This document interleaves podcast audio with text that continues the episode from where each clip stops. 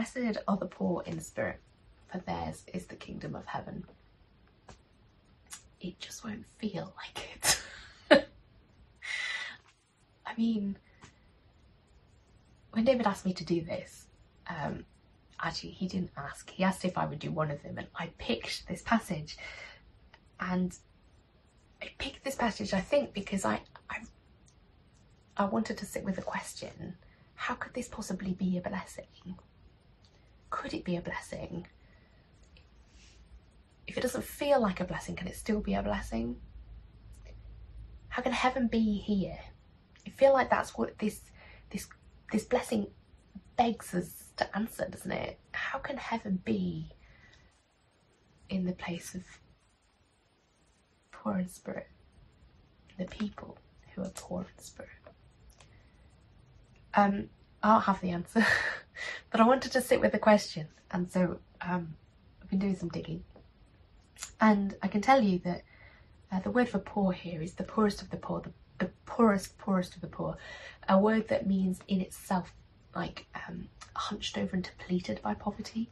We don't quite have an equivalent sense of the word, but I think maybe beggarly is the nearest we've got the idea that you kind of beggarly and hunched and impoverished by poverty. Um, you're so malnourished, so defeated, um, so aching. And then the word for spirit is a word that means something like life and breath. Um, we might think about the kind of idea that God breathes in life into that into those first human beings. This idea that there is something like our spirit, our breath, our life, kind of so tangibly connected. I think it's such an interesting uh, combination of phrases because um, as poverty diminishes you physically, it also diminishes your sense of spirit and self and, and life and your ability to own your stature is not just about kind of the lack of food in your body, it's also about the lack of dignity. Um, and if you've ever had a mental health concern, you'll know that um, it it's not just some sort of cerebral thing, it diminishes your body, like it, it aches you from the inside out. And so these two words being used in combination say something to us, don't they? Blessed are those who are begging for breath and lacking in life and stooped in their souls. It's been a year. It's been a year. It's been a year of being poor in spirit. And it's been a year where we've seen that that idea of begging for your breath over and over and over again. We've seen it in two key news stories in the George Floyd murder as he died saying I can't breathe and the utter horror of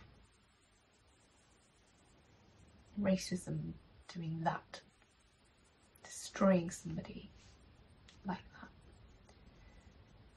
And we've seen countless images of a pandemic that has robbed people of their breath, that has left people stooped and beggarly proned and ventilated,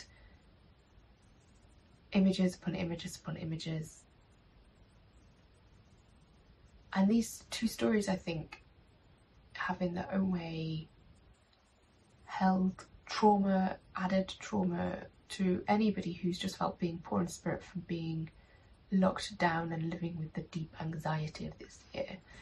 Before we even begin to have experienced either of those issues, we know what it is to be diminished in life and breath. We have watched the awfulness of this year and we have wondered how can heaven be here? How can heaven be here? With the poor in spirit and the begging for breath, and the lacking in life, and the stooped in their souls. I don't have the answer, but the the Bible says something quite key, just a couple of verses earlier, and um, I don't know if it fixes it, But it says to us that Jesus sits on the floor before he starts telling his disciples this blessing. Um, and I, I think it's notable that Jesus, like the rabbis of old, uh, doesn't preach from the pulpit. Pulls up a, a pew on the dirt and he says, he speaks from that place. He sits like a beggar, begging us to notice him, begging us to listen, begging us to pay him attention when he's saying heaven is here. And this is the God we believe who has poured out himself, emptied himself to become a human being. He has left his power and his highness and he becomes a human being. This is God who pours out his spirit upon us. But he's also the Christ who in a few chapters time will die on a cross from not enough oxygen in his lungs. That he will not be able to breathe.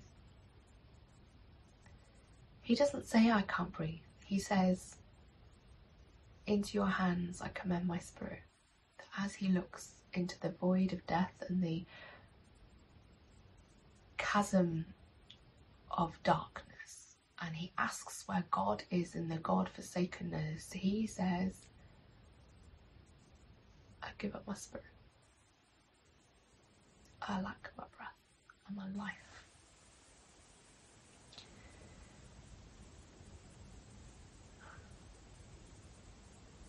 Does it feel like heaven? Is it heaven? To have God in that space with us? Maybe. Maybe. Maybe it's enough of a blessing, even if it doesn't always feel like a blessing. To know that heaven is here with us, that God is here with us, that blessed the poor in spirit. For ours is the kingdom of heaven. Amen.